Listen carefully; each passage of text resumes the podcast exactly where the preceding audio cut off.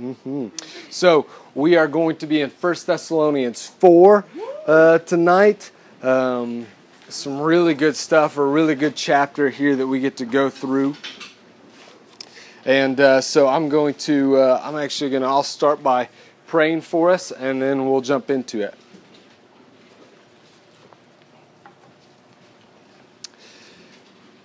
Dear God, there is, uh, there is big stuff in this chapter and, and some, um, some heavy stuff and some stuff that is pertinent to us and our culture and our situation. And so, Lord, for those of us who may have hard heartedness in this area, for those of us who are comfortable with our sin, um, I pray that you would convict us and that you would uh, cut us deep with your word tonight. For those of us who are overwhelmed with shame in this area and uh, who are who are feeling grief where there need not be any, I pray that you would comfort us. That your Spirit would do all these things, knowing each heart and knowing what each of us needs, that He would bring that to us. In the name of Jesus, I pray. Amen. Amen. All right, First Thessalonians 4, and we are uh, starting right there at the beginning of it. Um, so far in this book, there's been very little, basically no instruction given. There haven't been hardly any commands um, that, that, that Paul has given to this church. Um, what we've had so far is Paul basically thanking God for them, thanking God to find out that they exist, that they're still going strong, that they're growing, and that they're imitating Him, thanking God for the work He's done in their lives, um, reminding the Thessalonians of His ministry to them and, and the way he worked among them and the great love that he had for them. And then lastly, uh, telling them how much he longs to be there and, and how he tried to get there and how he wants to be there. Um, but as he says, Satan has continued to hinder him from getting there. So he's sent Timothy at this point to be able to talk to them and be able to um, convey these messages to him. Um, Last week, our text ended with this prayer in chapter 3, verses 11 through 13. Let me go ahead and read that to you. It said, Now may our God and Father Himself and our Lord Jesus direct our way to you. And may the Lord make you increase and abound in love for one another and for all, as we do for you, so that he may establish your hearts blameless in holiness before our God and Father at the coming of our Lord Jesus with all his saints. So, first he says, I'm praying that God will clear the way for me to get to you. And then he prays for these two things that they would abound in love for one another, and that God would establish their hearts blameless in holiness. And, and it's that little prayer right there with those two key themes that actually lead Paul into his first set of instructions. This is what he's praying for them, this is what he's longing for them, and so now he's going to tell them a little bit about that and, and explain some of that. So um, let's go ahead and start reading that. Um, Rachel, do you want to read for us? Yes. All right. Other Rachel, sorry, I saw I saw the panic in your eyes there, Rachel. Um, verses chapter 4 verses 1 through 2 finally then brothers we ask and urge you in the lord jesus that as you receive from us how you ought to walk and to please god just as you are doing that you do so more and more. For you know what instructions we gave you through the lord jesus. For this is the will of god your sanctification. That's good. Um, so he says this finally brothers that, that word is actually kind of like a beyond this or beyond what i've already written. And in this situation in this context uh, finally is maybe not the best word um, because finally kind of implies a closing. Paul's only halfway through this letter. He's just getting to some of the commands and instructions. So this is this is more of a beyond what i've already written you. It's a sign of transition not a sign of closing. And and paul he says here he's not instructing them on things that they're missing he's not really instructing them on things that they just don't get or they're screwing up in. Like when you read um, the letters to the Corinthians or when you read the letters to the Galatians, he's writing stuff that they are completely like missing the ball on. But but here he says, these are things you're doing. I just want to encourage you to do so more and more, to keep growing in these areas. Um, it should be pointed out, and, and I don't know if we've said this yet, but anytime you see this word brothers there in, in the in the text. uh, it's adelphoi, and that is, it's literally plural for brothers, but it is an implied brothers and sisters. And so when he says brothers, he's not only talking to the men and excluding all the women. It's sort of the same idea as me saying, hey, listen up, guys. Okay, I'm, I'm saying guys. Everybody in here knows that I'm not just talking to the men, I'm talking to both. So he's saying to them, brothers and sisters, here's what I have to tell you. Um, read just that very first sentence of verse 3, Rachel. For this is the will of God, your sanctification. There it is. This is the will of God, your sanctification. When we talk about God's will, um, primarily we refer to God's will as like a specific life path that is laid out for each of us, something that we have to seek out. And so we things we say things like, um, "I'm really trying to figure out what God's will is for my life." Or, or, or ask this question How can I know what God's will is for my life? What is God's will? What does He want me to do? And we, we apply this to generally kind of life choices. Should I go to this school or this school? Should I have this major or this major? I'm really trying to seek God's will on that. Where does He want me to go after I'm done? And it's something that we're supposed to seek out and try to find. Primarily, not exclusively, but primarily when the Bible talks about God's will, it talks about it not as something we seek out, um, but as something that is already revealed to us. And not as something that is a specific individual life plan that each of us have to figure out for ourselves, but it talks about God's will as something that, that is actually true for all of us. Something that you don't have to seek out, it's already revealed, and I can guarantee you God wants it from you. It's not just something that he's seeking God's will and she's seeking God's will and they're all trying to figure out. The Bible says this is God's will for you, your sanctification. The word is literally just holiness. What God wants from you is holiness, your holiness. Um, and he cares far more. This is really important. So, when we talk about God's will, God's will and what he wants for you has a lot more to do with who you are becoming than where you are when you're becoming it. Okay? With, with the kind of heart and person that He is shaping you to be than, than the kind of career you have while you're doing those things. God, by and large, I believe this, doesn't, uh, I want to make sure I don't like overstate this too much, but doesn't care a whole lot what you are doing with your career.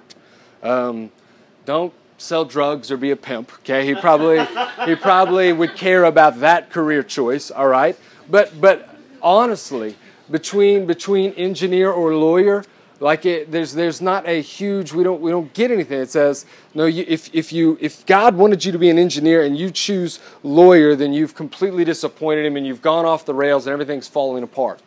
Um, we, we don't get that kind of stuff from God. No, primarily it's talking about who He is shaping you to be. And, and there's a lot of places that you could go and be shaped that way. There's a lot of places where you could let His character shine forth in you in different careers and in different cities and in um, different ways of, of life or family, those kinds of things. Holiness, when we talk about what holiness is, a lot of people have different ideas. What does it mean to be holy. And, and the most kind of basic level of what holy means is set apart, different from the common thing. Um, but, but even that doesn't fully get what, what we're talking about here. It's set apart to God for His purposes. Um, and so when we talk about being holy, we're, we're essentially talking about becoming more and more like God becoming more and more and the better the better model is Jesus himself who was God but was human. And so we get to model ourselves after his character and his competencies. This is holiness the more I look like him. And that does actually shape some things because that means that holiness is not simply about obeying a bunch of rules, although it is about obeying the commands of scripture. But like Jesus is holy in the way that he loves people Jesus is holy in his kindness. He's also holy in his purity, but, but holiness encompasses way more than morality or than avoiding bad things, although that's where a lot of actually our focus will be tonight. Um, holiness can be a lot of things. Paul is going to focus about one specific area pretty strongly here in this section. He's going to define what he means by holiness. Rachel, go ahead and start at 3 again and read through 5.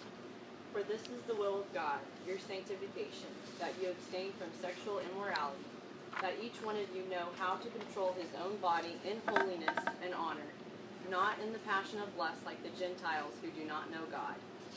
All right. Um, so here it is. Paul says, "This is God's will for you, your holiness." Colon. Let me let me flesh that out for you right here. That you would abstain from sexual immorality. That you would abstain from sexual immorality. Why that? Of all the things you could have talked about when you said God wants holiness from you, so therefore, a hundred different things Paul could have mentioned, and he goes to sexual immorality.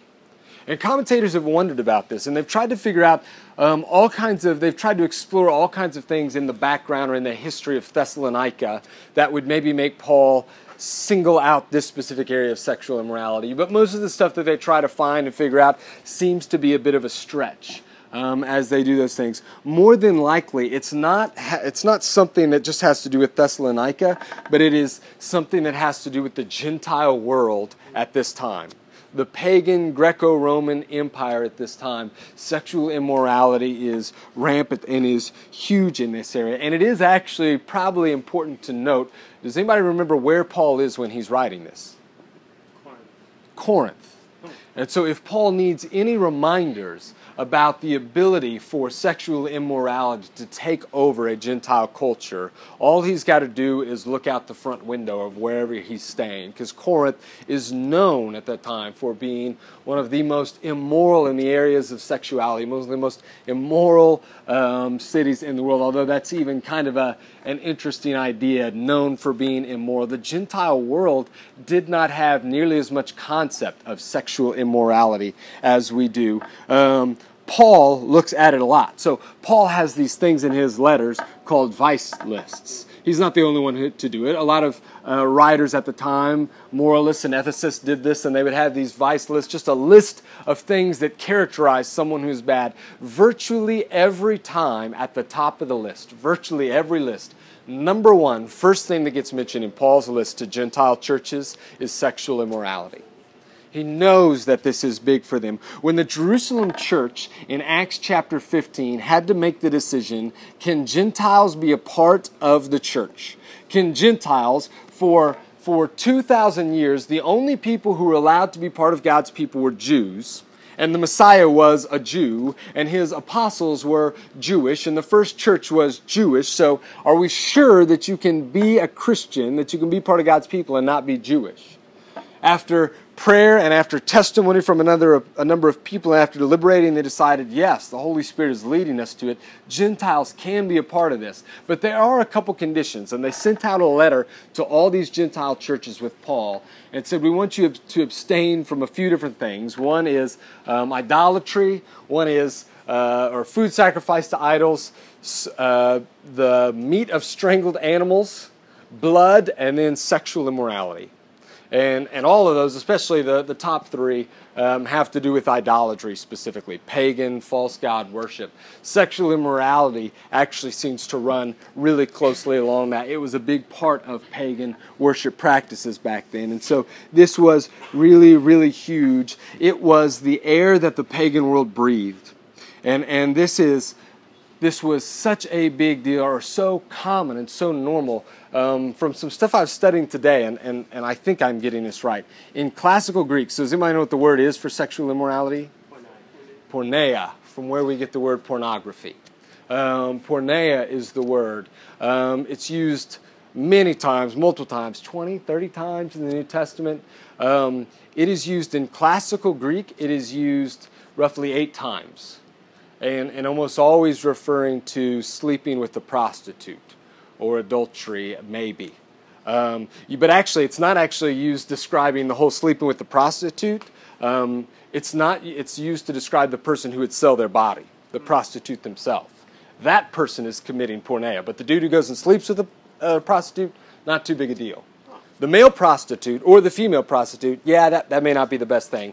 But for this guy, I mean, at least, you know, not, not, it, was, it was kind of understood to be not that big deal. They didn't even use this word, sexual immorality, porneia. Like what, they had very little concept of sex being immoral in any way.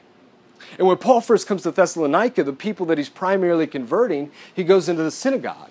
And so it's Jewish people who have an understanding of sexual immorality and what that is. And it's God-fearers. I don't know if you remember what that is. That's Gentiles who have not fully converted to Judaism, but they are wanting to worship the God of Judaism. And they are wanting to study the scriptures of Judaism. So they have an idea of what porneia is and how to and that they ought to avoid it. But right now the Thessalonian church is growing. And it's bringing in more and more people who have no background with the scriptures of the Israelites and have very little concept of any sort of sex that would be seen as an awful or negative thing. And Paul is stepping in to say, no, no, you need to be aware of this and you need to abstain from sexual immorality. Read verses 6 through 8, Rachel. That no one and his brother in this matter, because the Lord is an avenger in all these things, as we told you beforehand and solemnly warned you. For God has not called us for impurity, but in holiness. Therefore, whoever disregards this disregards not man but God, who gives his Holy Spirit to you. Okay. Um, this is a common perception, and, and it would have been back then, and it really is today. A common perception about sex is basically that sex between two consenting adults hurts no one. And therefore, what is the problem? Why is why are Christians um, so intent on trying to control people's sex lives? Why do they care so much about who marries who and about who sleeps with who? And, and about what our kids should be allowed to hear or learn about are those things. Sex between two consenting people harms no one and therefore cannot be a wrong thing. That's the major idea. Paul would disagree with that for at least three reasons. One of them is here, and we're going to get to the other two in the second half of this. First is he says this it is God's will that you would abstain from sexual immorality. And then he says in verse 6 and that no one would transgress and wrong his brother in this matter. He says, Paul says, that sexual immorality inevitably leads to the breakdown in God's family. That's, that sexual immorality is not a harmless activity, that you actually that you transgress and that you, he says, wrong. The word wrong is literally like defraud or take advantage of your brother or your sister in sexual immorality. Um, that you are tearing at um, the heart of a family. He uses that word of your brothers, of your sisters. You're taking advantage of them. Um, now, he, he could, when he says you're taking advantage of your brothers or sisters, you're, defrauding them. What, what is he talking about? What is he specifically referring to? And there could be a number of things that Paul has in mind. He could have in mind adultery, in which one person, say, steals the wife of his Christian brother. That's defrauding his brother. That's taking advantage of his brother. Not to mention, it is defrauding his own wife um, when, when he cheats on her. So he could be referring to that. He could be referring to um, using a slave for sex, which was very, very, very common. Um, that when you bought a slave, you had rights to that person, and that meant that you had rights to their body. And Paul says it does not work that way in the church. Um, that a person who is your slave, and, and you need to know, and we don't have full time to get into it, although we've touched on it, that slavery is a, a slightly different thing than what you picture when you think of slavery in the 1800s in America. It's, it's not quite that. It's not nearly as harsh as that. It looked a little bit more like indentured servitude um, from like Britain in the 19 or in the 1800s or early 1900s, kind of butlers and maids in a house. Generally, it looked a little bit more like that. And so there could be actually brothers and sisters who were still slaves, and Paul says they're to be treated with dignity in this stuff. Um, so he could be talking about that. He could also actually be talking about um, me having sex with another single consenting adult. That too, I believe Paul would say, we both want to do this. Neither of us is married, and so we choose to have sex together. That, too, I believe Paul would say, is taking advantage of a brother or sister, defrauding a brother or sister. And, and uh, we'll get a little bit more into this in just a bit. Paul says that um, you don't do this because remember what we said to you that the Lord is an avenger when Paul says the Lord, he's, he's talking about God, but he's actually specifically referring to the second member of the Trinity, that is Jesus. So what he's saying is Jesus is an avenger. And, and when you defraud brothers and sisters in this way, do not think that he will not bring judgment for that. Do not think that he does not see and he will not punish such sins. And then he says this For God called us not for impurity, but into holiness. That idea of called is actually the calling to the gospel. So he's not talking about a calling to a specific occupation. He's not talking about a calling to a certain way of life. He's talking about God saved you, which is really interesting. It gives you a, a perspective that we don't often talk about. Why did God save you? To make you holy. That's like the purpose of you becoming a Christian. One of the major purposes of you becoming a Christian is holiness. So Paul says when you refuse that, you are working against God's very purpose in saving you. God's very purpose to make you holy. In fact, He gave us His Holy Spirit to bring us this holiness, Paul says, and you're sinning against that when you do these things. Uh, read verses 9 through 12, Rachel. Now, concerning brotherly love, you have no need for anyone to write to you, for you yourselves have been taught by God to love one another. For that indeed is what you are doing to all the brothers throughout Macedonia. But we urge you, brothers, to do this more and more, and to aspire to live quietly, and to mind your own affairs, and to work with your hands as we instructed you, so that you may walk properly before outsiders and be dependent on no one. All right, I almost heard Eric Sheets giving Anthony Butler hallelujah on that last verse right there. Um, this this is this is kind of a cool passage. It, it, seems like maybe Paul's talk about hey we don't wrong our brothers kind of leads him to this next passage about brotherly love. He says this now about brotherly love, which is what word? Philadelphia. Philadelphia okay, philo love, Delphia, brother. About brotherly love. This is kind of fascinating we have a town called Philadelphia, the city of brotherly love. And so when we say things like brotherly love or something, we kind of just have this idea of good buddies and let's be kind to each other, and which is also kind of weird because Philadelphia is like the opposite of that, right? um, but like this is really like, but but this is our concept is brotherly love is kind of a basic kindness towards your fellow man. That's what brotherly love is. Um, in the first century, no one ever used this word except for to describe siblings. Like the love you actually have for your blood brother or blood sister. There's only one other place that we know of that it is used of, and that's at, that's in uh, it's like first or second Maccabees. Um, so the Jews would use it in one place. We have it used to talk about love for fellow Jews. Paul is using this to talk about across racial boundaries and across economic class. Literally, I'm going to use the very word that I would use to describe my own blood brother from the same mom, from the same dad. That is how we that is how we view one another as Christians, literal brothers and sisters, and we ought to care to, for each other to that degree. Paul says, You are doing that. You are already doing that, but I want you to do that more and more. Now, verse 11, um, as much as Eric Sheets may like it, doesn't get quoted a whole lot. I, I, urge you, brothers, to do this more and more and to aspire to live quietly and mind your own affairs and to work with your hands as we instructed. There you go, as we instructed you. Um, that doesn't. That's that's not. That's not a verse that we tattoo on ourselves very often, right? Um, in a in a day in a day when we desire to stand out, in a day when it looks when when um, we want to be quote unquote radical or, or extreme in our faith or whatever that may be, and to make a big difference. This idea of live quietly, work hard, um, doesn't, doesn't get touted a whole lot. Um, I, I, do believe, I'm, I'm, of the persuasion, and I've kind of changed, gone back and forth on this. As of now, I'm of the persuasion that this is a communal command, that these three things are a communal command. Um, so he's maybe talking, he's sort of talking to individuals, but as a church, he's mostly talking to them. And he says, live quietly can also be translated, live peaceably. I think what Paul is saying is, in a part of the world where you are under so much persecution for your faith, live in such a way that does not draw unnecessary criticism or attention to yourself.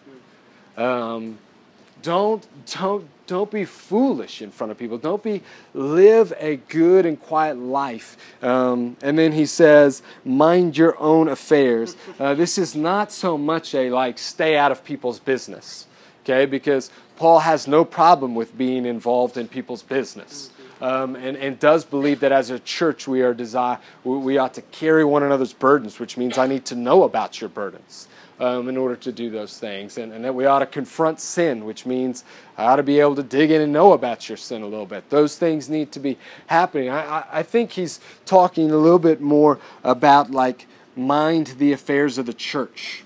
Like don't get caught up in all the stuff of the world. Don't don't get caught up in the public sphere and getting all about those things. You have more important things to tend to, and especially in a place where there's a lot of, as we talked about, um, opposition against the church already. Uh, make sure things are healthy and right in the church before you're looking out to other things. And then the last one, be dependent on no one, would probably refer again to the church as a whole, not being dependent on outsiders. All of this, he says in verse 12, this is so that, for this reason, so that you could walk properly before outsiders and be dependent on no one, that you would um, give the church a good reputation for those around you. And, and I don't think this Paul is talking about just draw yourself back and have nothing to do.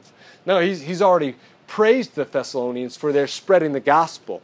But Paul believes that if we live in this kind of way, that it aids us in being able to spread the gospel. When we live in a way that um, that, that, that can be respected to some degree. They'll, they'll never fully respect the church um, all the way through. It cannot be because they don't value the same things we do, but, but that we don't do unnecessarily um, awful things to, to keep a good reputation for outsiders. Um, here's what we're going to do we're going to take just a couple minute break and then we're going to we're going to dig into this idea of sexual immorality and, and what we're referring to and, and why paul disagrees with the statement that sex between two consenting adults harms no one. So take take a couple minute break, stretch, get a drink, whatever you got to do, and then uh, we'll get back here and talk some more.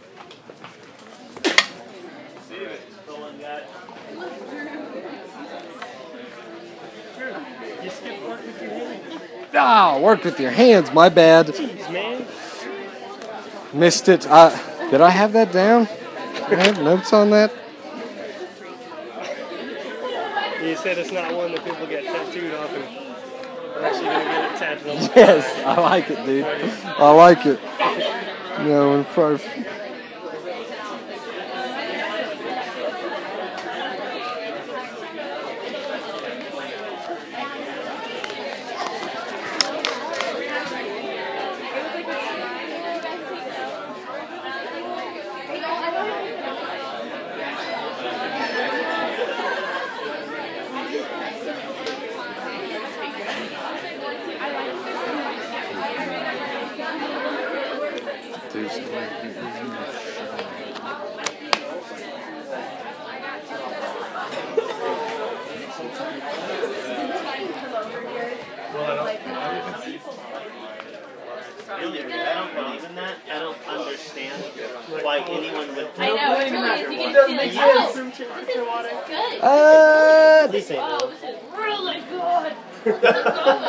I don't prefer straight up room temperature, but I can't. I find I can drink it faster if it's cool, not ice cold. You know what I mean? I, you know, so ice cold. All right, all right. This actually all right, is like perfect. I like I can. Like this is like gross and lukewarm. Yeah, yeah. I'm a big fan. Makes me want to spew. Makes me want to puke. Are you going twice? Mm-hmm. I was supposed to supposed to go once, but uh, uh, Morgan was supposed to do the first half tonight, and she had stuff come up, and so found out this morning that I was doing both of them.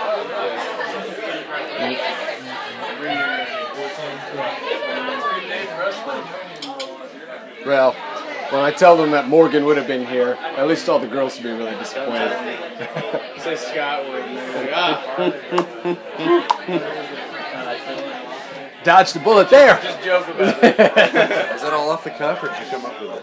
I, I, I did come up with it. Typed it up today. That's fine. So, Morgan. yes. I don't know if you know this, but um, Second Friday worship is a thing that happens at Sunnybrook, and there is there's no teaching, but it's just a time where you can come together um, as as a body and just sing, and and um, there's usually some scripture reading and just an awesome time. So that's 7:30 tomorrow, um, and that happens year round. So we want to make sure that you're aware of that. We've got some people who will be going, and we would love to have you to join in on that. Um, the other thing is, if you have not yet signed up for a table group and you want to, we will be having a meeting right after this is over in this far corner. Um, kind of, I guess it's good news, bad news, depending how you look at it. We only have one open girl group left with a couple of spots. Uh, but we do have an alternative, so come over there. We'll talk to you about all of that. We also have a grad group, and then we have um, several guy spots open. So again, if you're interested, right back in this corner as soon as we're done, and we'll talk to you guys about that. Beautiful.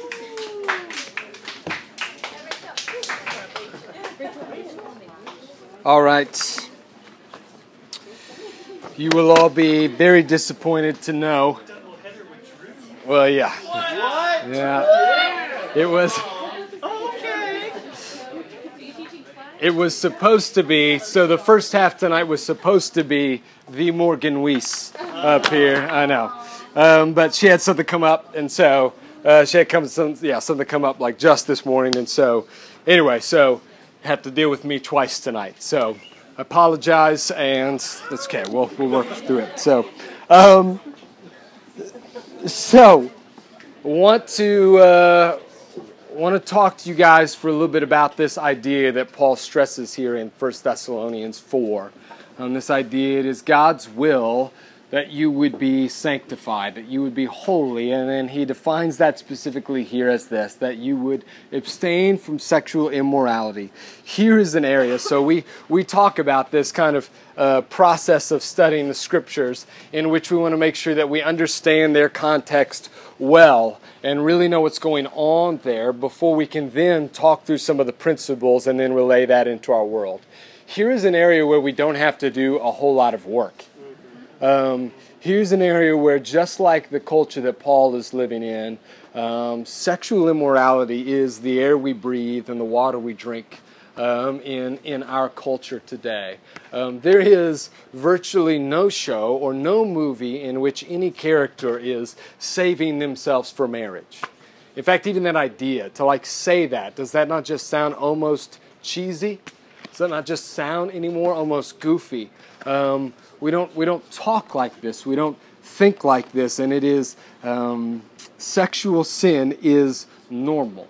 It is um, expected and not just like accepted. It is celebrated in our culture, um, much like that. And, and in the same way that in the same way that the uh, the first century like Greek world, or I guess classical Greek, which would be leading up to that, but this first century Greco-Roman world, in the same way that they barely use that word porneia, um, like nobody uses the term sexual immorality today. Like, is there anywhere outside of the church that people are talking about sexual immorality? We don't, we don't have much of a concept for it. We have a concept for like adultery being bad, but we don't even like to use that word. We prefer affair um, something sounds less gross about that. Something sounds less harsh about that, and, and even even weirdly sickly romantic um, about that idea of an affair. And so we just don't have language for sexual sin hardly anymore. And what is really sad um, is that those who call themselves the church often look almost no different that, that we follow very much the same pattern of the culture around us. Um, that we fall into many of the same traps. And, and I've talked about this a little bit before, but, but just to kind of clarify. So often, what we get into the trap of doing is we define our holiness by our distance from the world rather than our proximity to God. So let me say that one more time. We define our holiness by like the arm's length that I keep from the world rather than how close I am to God. And the problem with that is the world is continually, especially in this area of sexual sin, is continuing to move further and further and further away from God. So watch what happens when I keep the world at an arm's length. If God is here, I just keep doing this. And I keep telling myself I'm better than what the world is doing that I'm not going the same way the world, but the truth is, I'm actually worse than the world was even 10 years ago. Like 10 years ago, there were pagan people who wanted nothing to do with God who were living a more sexually moral life than many Christians are because we're simply defining our holiness by our distance from the world. That is, those of us who even try to distance ourselves from the world. There are many who simply embrace it. And our holiness is defined by our closeness to God. What is, real quick, just to be clear on it, what is sexual immorality? The definition of it comes from the Torah, comes from the Old Testament law, um, and it is specifically, um, or it is basically everything outside of marriage, of a marriage relationship between a man and a woman. Any sort of sexual activity um, that does not fall within a marriage relationship between a man and a woman is considered sexual immorality. And in fact, actually, I would argue that there's actually there can be sexual immorality within the marriage bed. That anytime one one partner or one person is is degraded or, or selfishness is a key aspect of sex in a married life, or any part, part one is led to experience more shame, that that in and of itself even is immorality. And so the idea that two married people, as long as you're married, can do whatever they want in a bedroom, uh, I don't fully buy that.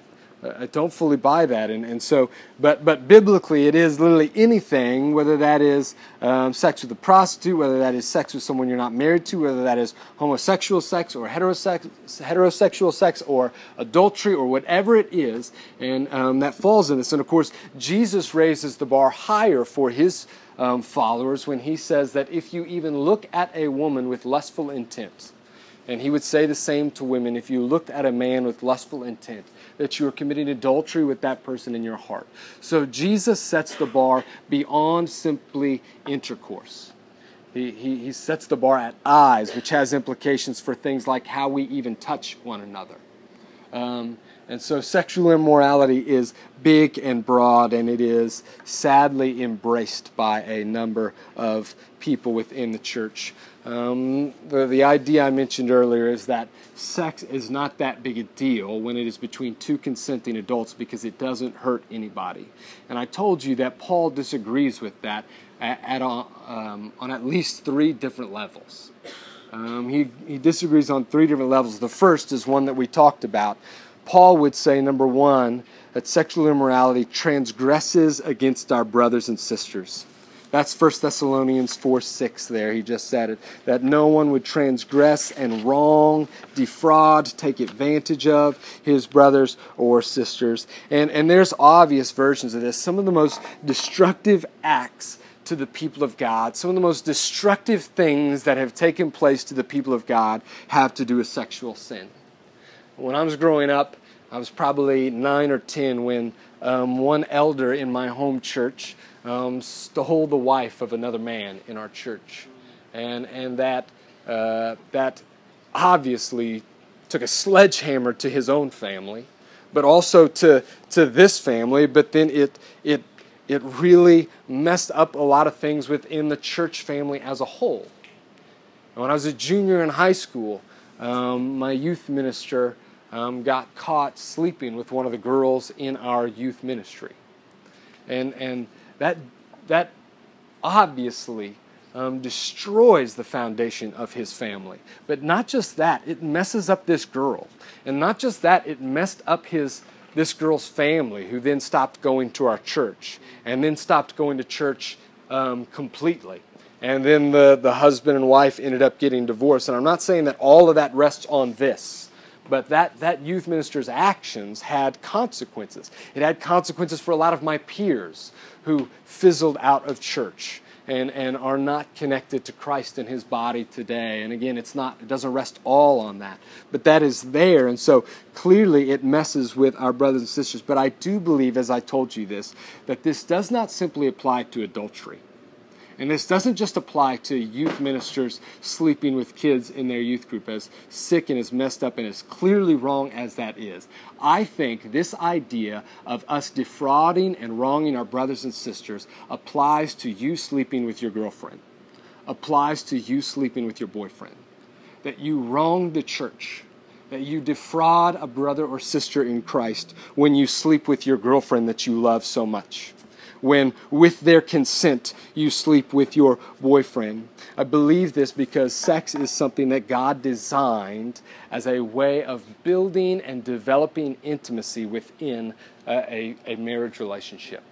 It is something that is designed to express whole life commitment and therefore it is designed to take place within a whole life commitment. You sleep with someone, you have sex with someone um, in a way that is basically saying, I am going to be physically intimate with you, I'm going to be physically, completely open and vulnerable to you, but the Bible's understanding and the Bible's directive for us is that that should not take place outside of me also saying that I am going to be legally tied to you, financially tied to you, socially tied to you, and in every other way, I belong to you.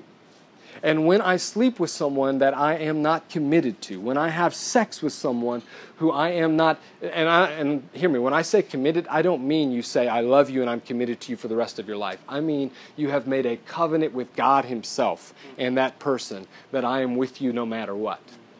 When I sleep with someone that I have not made a marriage covenant with, I am using them for my own selfish pleasure. I am taking a brother or sister and I am taking advantage of them, whether it's their consent or not. I am taking advantage of them. Um, and the reason why, and you can say all you want, but no, no, we're going to spend the rest of our lives together. The, truth is, like, no, you won't. It's not true. Like, like you might, okay, you might. But if that person were to come to you and say, you know what, I think I do still want to date with you, date you. I, I do still want to be with you. I even want to marry you. Um, but the truth is, I don't want to like touch you anymore because you kind of, you know, repulse me a little bit. I'm kind of grossed out by you. Um, but I still want to like, I mean, I enjoy your friendship and I still want to be with you and stuff like that. Like, are you staying or are you leaving? You're leaving, as you should, because a dating relationship is a trial relationship. A dating relationship is not a committed relationship. A dating relationship is one in which you are exploring whether or not you like this person. Sleeping with someone in that relationship is taking advantage of using a brother or sister um, for your own personal gain without a commitment to that person. Um, I also believe this that the viewing of pornography and other sexual material um, is a defrauding of the church and a taking advantage of the church. Here's why is because it trains me to see image bearers, people made in God's image. It trains my eyes and my mind to see them as objects for my own personal gratification. And this isn't even like a Christian idea. Like you, it, it doesn't take very little looking around on the internet at all today or research today. Non Christians are coming around to this statement over and over and over again that pornography is killing people's ability to relate to and care for and love other human beings. That it is destroying their ability for a true intimate relationship with another human because it has trained our brain and hardwired our brain to see human beings as simply people that are there for my, uh, for my personal pleasure, objects to be used for my gratification, and do not think that that will not be true of the way you see your brothers and sisters. Do not think that you can consume sexually explicit imagery, that you can look at pornography, that you can watch movies that lead you down that path, and that that will not affect the way that you treat your brothers and sisters and that you see them in that way. Paul tells Timothy that you ought to treat every every uh, woman in the church, particularly those your age and younger, that you treat them as younger sisters, that you, that you view them respectfully and kindly. And, and so, therefore, to, to fill my brain with images that says that women are less than that to fill my brain with images that says that men are less than that. This is primarily a guy's problem, but, but research is showing that this is actually increasingly becoming an issue for women as well. I defraud my brothers and sisters. Christians don't use people, Christians love people.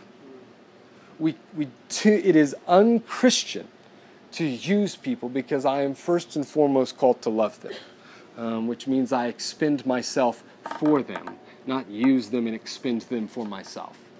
Um, and so we must be very, very careful and recognize that sexual sin transgresses against our brothers and sisters. Second thing that sexual sin works against is that it dishonors our own bodies. that it sins against ourselves. This is 1 Thessalonians 4 4. He says that each of you would know how to control his own body in holiness and honor. That we dishonor our bodies when we live in this way. There's another verse that is somewhat, uh, that's pretty famous. It's in 1 Corinthians 6, verse 18. Paul says this Flee from sexual immorality. That's that word, porneia. Flee from porneia. Every other sin a person commits is outside the body, but the sexually immoral person sins against his own body. Um, there, there's a lot of debate and a lot of question and a lot of hypothesis about what Paul means by that. What does it mean that the, the sexually immoral person sins against his own body and that every other sin a man commits goes outside their body? Because technically that's not, that's not actually true. Suicide is against your own body. Um, alcoholism, drugs is against your own body. So, so what does Paul mean when he says that um, sexual sin, sexual immorality, is this one area in which we actually sin against our own body and not just on the outside of it. Um, I don't know 100%, but it does seem that this truth is rooted in uh, a verse that comes just two verses before it. That's 1 Corinthians 6, verse 16. And here's what verse 16 says Or do you not know? that he who is joined to a prostitute becomes one body with her. For it is written, the two will become one flesh. Uh, so what, here's what Paul says. He's talking to these people in Corinth who are um, engaged in sexual immorality and they're sleeping with prostitutes. And Paul says, do you not know that when you sleep with a prostitute, that you become one with that person, that you become one flesh with that person? And I think he's talking more uh, about more than just a physical unity there. He's talking about we what we mentioned earlier that the design of sex it is made to create oneness. It is made to create and to bolster and to deepen intimacy. It is made to deepen commitment and trust. And it does that. Sex deepens intimacy and it deepens commitment and it deepens trust. That's why last semester, when I'm talking to a girl in my office who's telling me all the awful things her boyfriend is doing and how far away he's drifted from the from the man that she first thought she was going to be with, and and when she's describing all these awful things and and yet is still with him, that's why my first question that I didn't even have to think twice about is, um, "You're sleeping with him, aren't you?" And, and the answer was, of course, yes. Because that's, that's what sex does, is it deepens and heightens a sense of commitment and oneness and intimacy with another person. That's what it's designed to do. That's the way God made it to do that. And so, when we utilize sexual activity, when we use our bodies towards sex outside of a real committed relationship, it actually eventually works to cheapen and undermine it it takes this wonderful aspect of our bodies and it sins against it. This very thing that God designed in us to create the deepest level of intimacy with another person, what that says to us when we continually sleep with people who do not end up with us, it says to us that my deep oneness with this person is not real.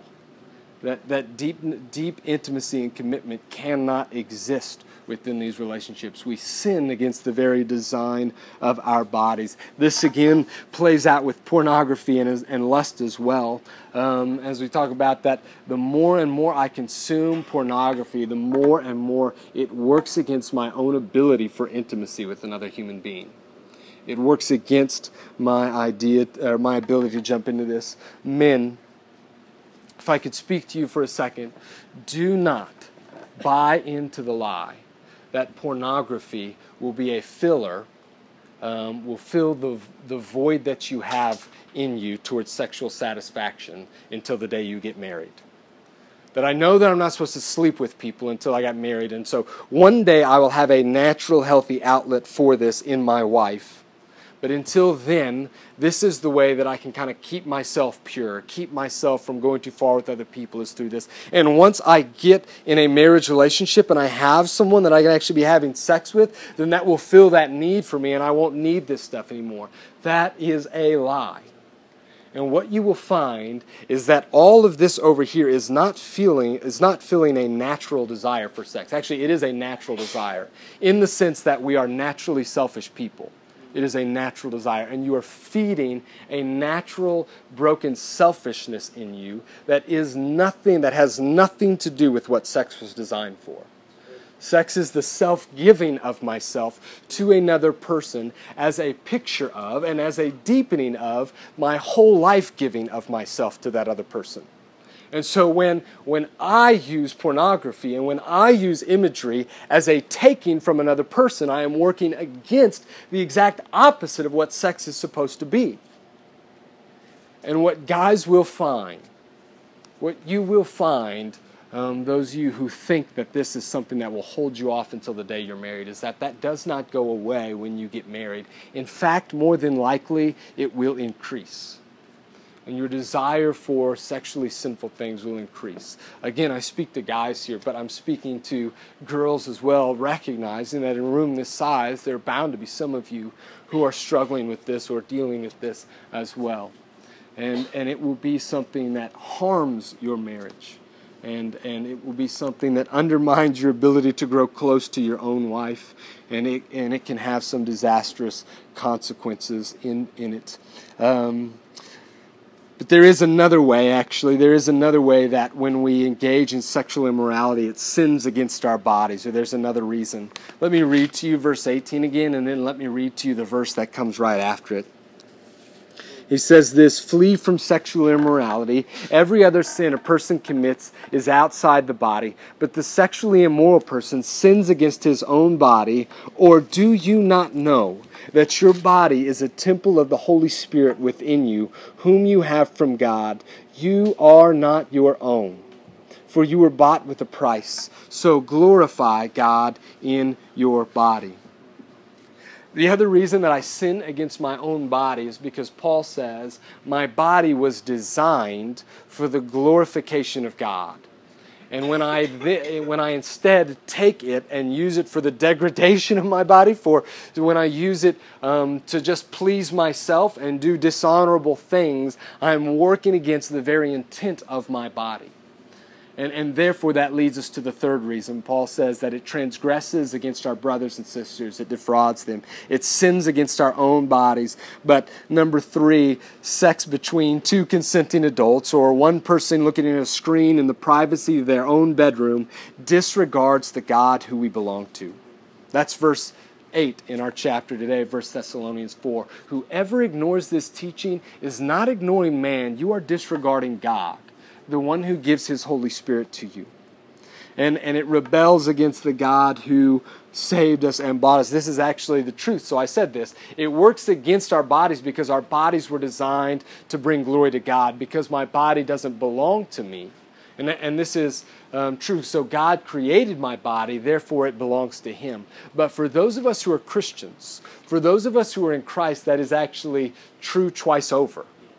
My body belongs to Him because He made it for His own glory and for His own purposes.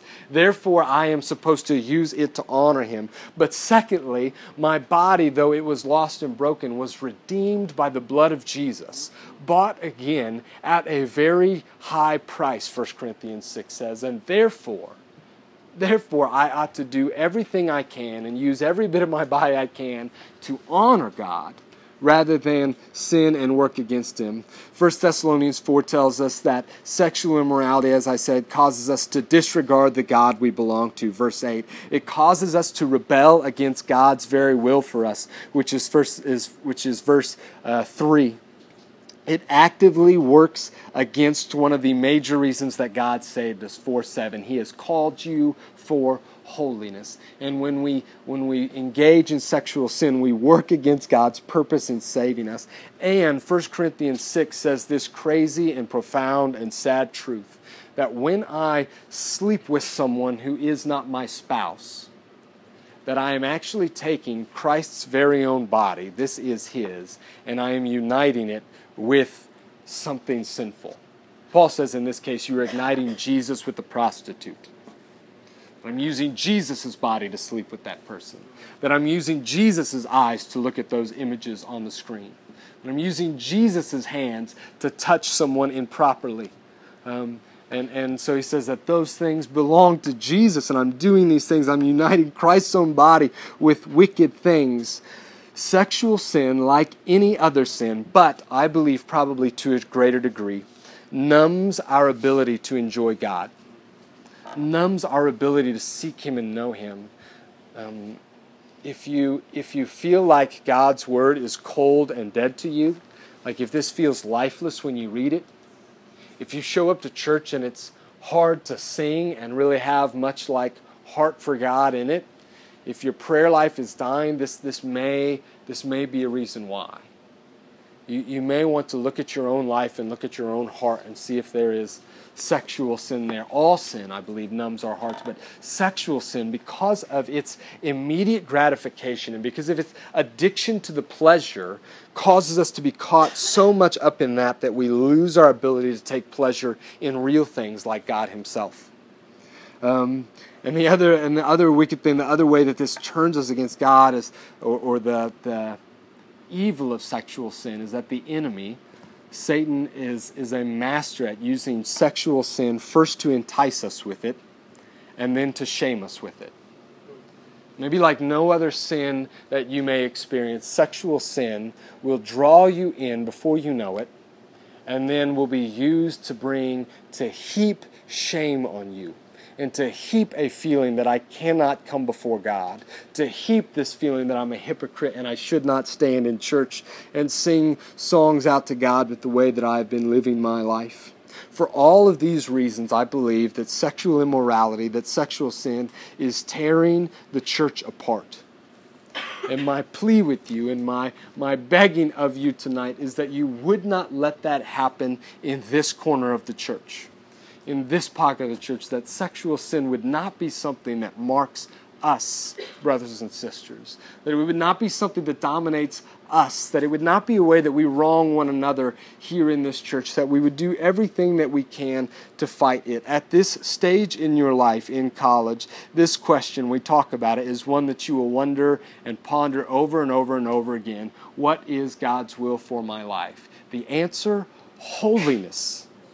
His will for you is holiness. If you want to know His will, then be holy. Then look at His Word and act holy. Don't ask these questions while you're looking at things online that you know you shouldn't be looking at. Don't ask these questions while you're doing things with your girlfriend or boyfriend that you know you shouldn't be doing. Don't ask these questions when you're living in a sexually immoral way. You don't want His will for your life. His will is holiness.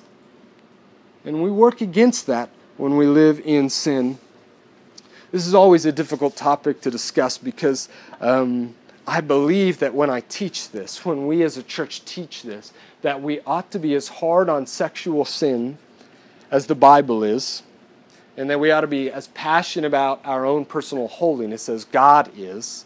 And so I want to speak strongly against it and recognize in full disclosure that I speak against myself as someone who is still battling sexual temptation and working through what it looks like to grow in holiness in this. And I want to speak difficult and hard truths about this, and yet at the exact same time, um, we cannot forget about grace.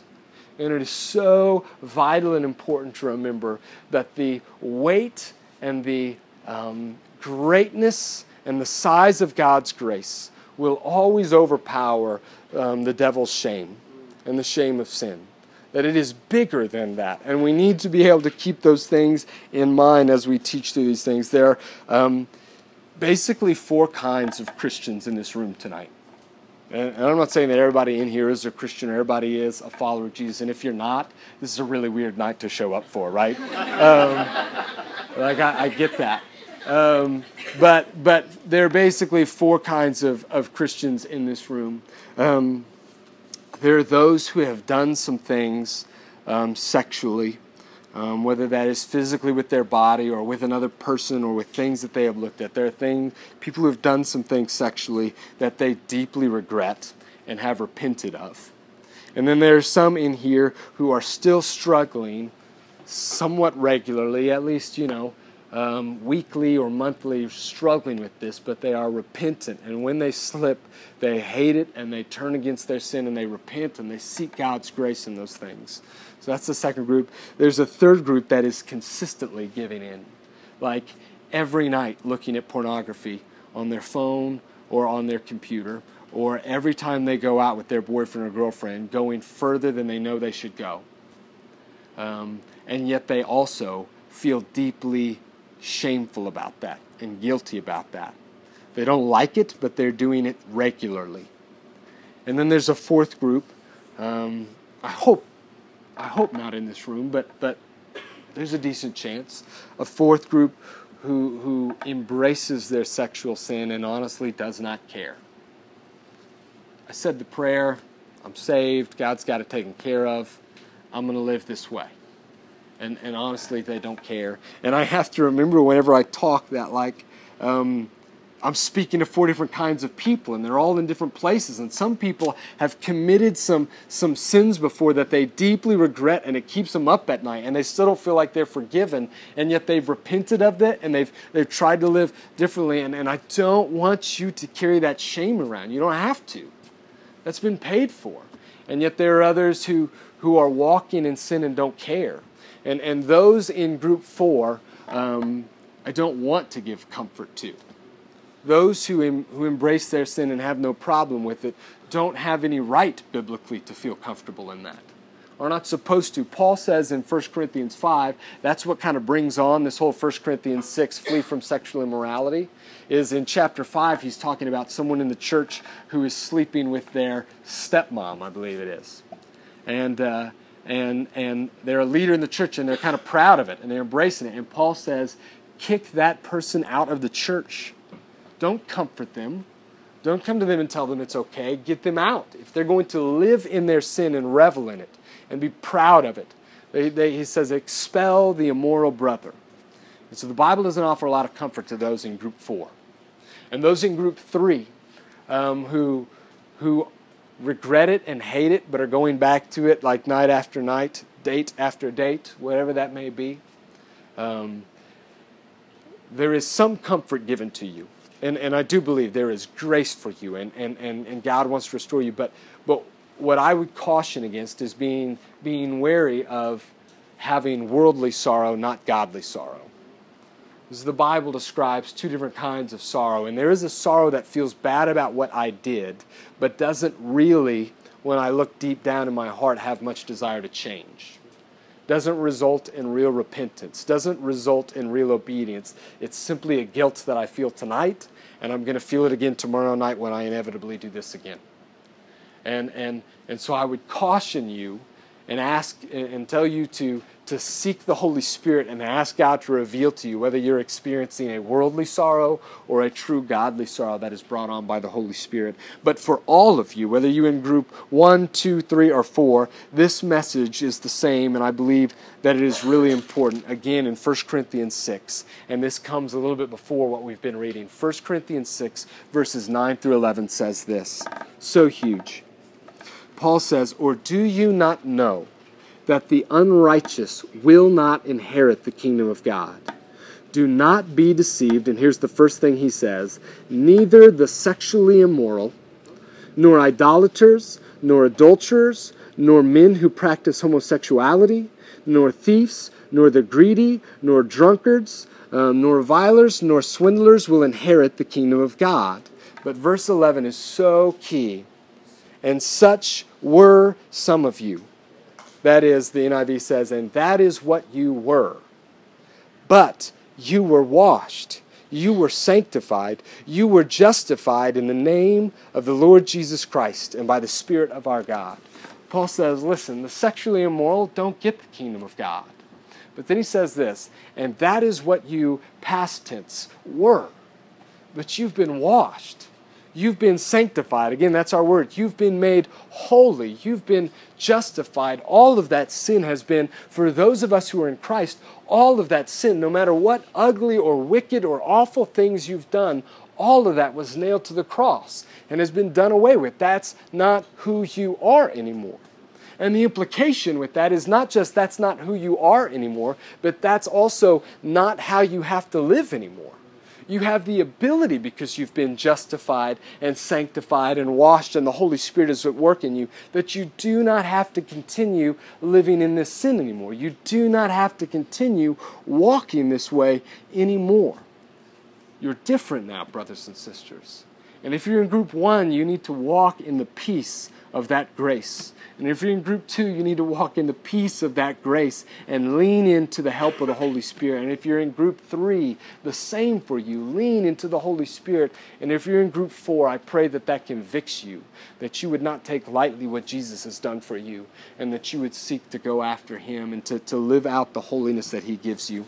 Let me give you just a few suggestions in fighting sin, real briefly, and then we'll wrap up. Actually, Kayla, if you want to start getting ready and, and uh, bringing stuff up here. Um, a few suggestions for you for fighting sin quickly. Um, if you are struggling with this area, you need to, no matter how hard this may be, you need to confess that sin to someone. Um, I always say this sin thrives in secrecy, and you will not overcome this by yourself. And so you need to find someone tonight a brother or sister that you trust that you can confess this sin to and tell them where you are struggling in this and ask for their help in this. And I would say probably probably more than one. Probably a couple people that you need to talk to um, about this and, and, and ask them to walk alongside you in this. Um, the second thing, and this is sort of generic, but this is take whatever drastic steps are necessary. Um, the Bible uses it this way put to death sin in yourself. And so that, that might mean for some of you that you don't get to watch a lot of the same movies your friends watch. It might mean for you that you don't get to watch a lot of the shows your friends watch. It might mean for you um, that your uh, that you and your boyfriend or girlfriend like you don't get to go on dates where you're alone anywhere. Um, that you're going to that you're going to always have to stay in public places. Um, and so you, you, need to, you need to do whatever steps may be drastic, but whatever steps are necessary to kill those. Um, got this question. Our leaders are reading through this book, Hole in Our Holiness by Kevin DeYoung. And he, he gave me something I never thought of, I don't think, before when it comes to there's a little power button right on the side of that big thing that you press, and it'll come on. Um, he, gave me this really interesting idea. How do you know if a movie or a show is something that you shouldn't be watching? Or how do you know if something that you've done with your boyfriend or girlfriend is too far? That's the big question, right? How far is too far? Um, those things. One of this is one of his major criteria. He asks, can I, after I'm finished watching something or spending time with my girlfriend or whatever, can I legitimately thank God for that good gift? Because that's that's instructions to us that every good gift is from God and so I ought to be able to thank him for those things. When I'm done watching that movie, can I honestly say to him, "Thank you for that, God. Thank you for the way that built me up. Thank you for the way that edified me." That's a great question to ask. Um, the last thing I would say is this: dwell on the gospel often. Um, you worship your way into sin, and and therefore you worship your way out of sin um, that what you need, we talked about this at the retreat, is a, a new and greater affection to push that, that love for sexual sin out of your heart and out of your mind. What you need is to regularly focus on the truths about who Jesus is and what he's done. That's our that's our key there gospel centered life, letting Jesus' work and identity shape every area of your life. Regularly focus on who He is and what He's done for you. Take scriptures that you can meditate on and that you can think on and that you can care about, and, and let that well up in you a desire to do what is right and a desire to be holy. Um, think about this truth. That is what you were, but you were sanctified. You were justified. You were washed by Jesus and His Holy Spirit. I'm going to give you just a few minutes to think through those things and to ask God to reveal to you where there is sin in your own heart and life, and to ask Him to, to walk alongside you in taking whatever steps you may need to take in, in fighting for holiness um, alongside His Holy Spirit working in you. And then we'll sing some songs about that. So.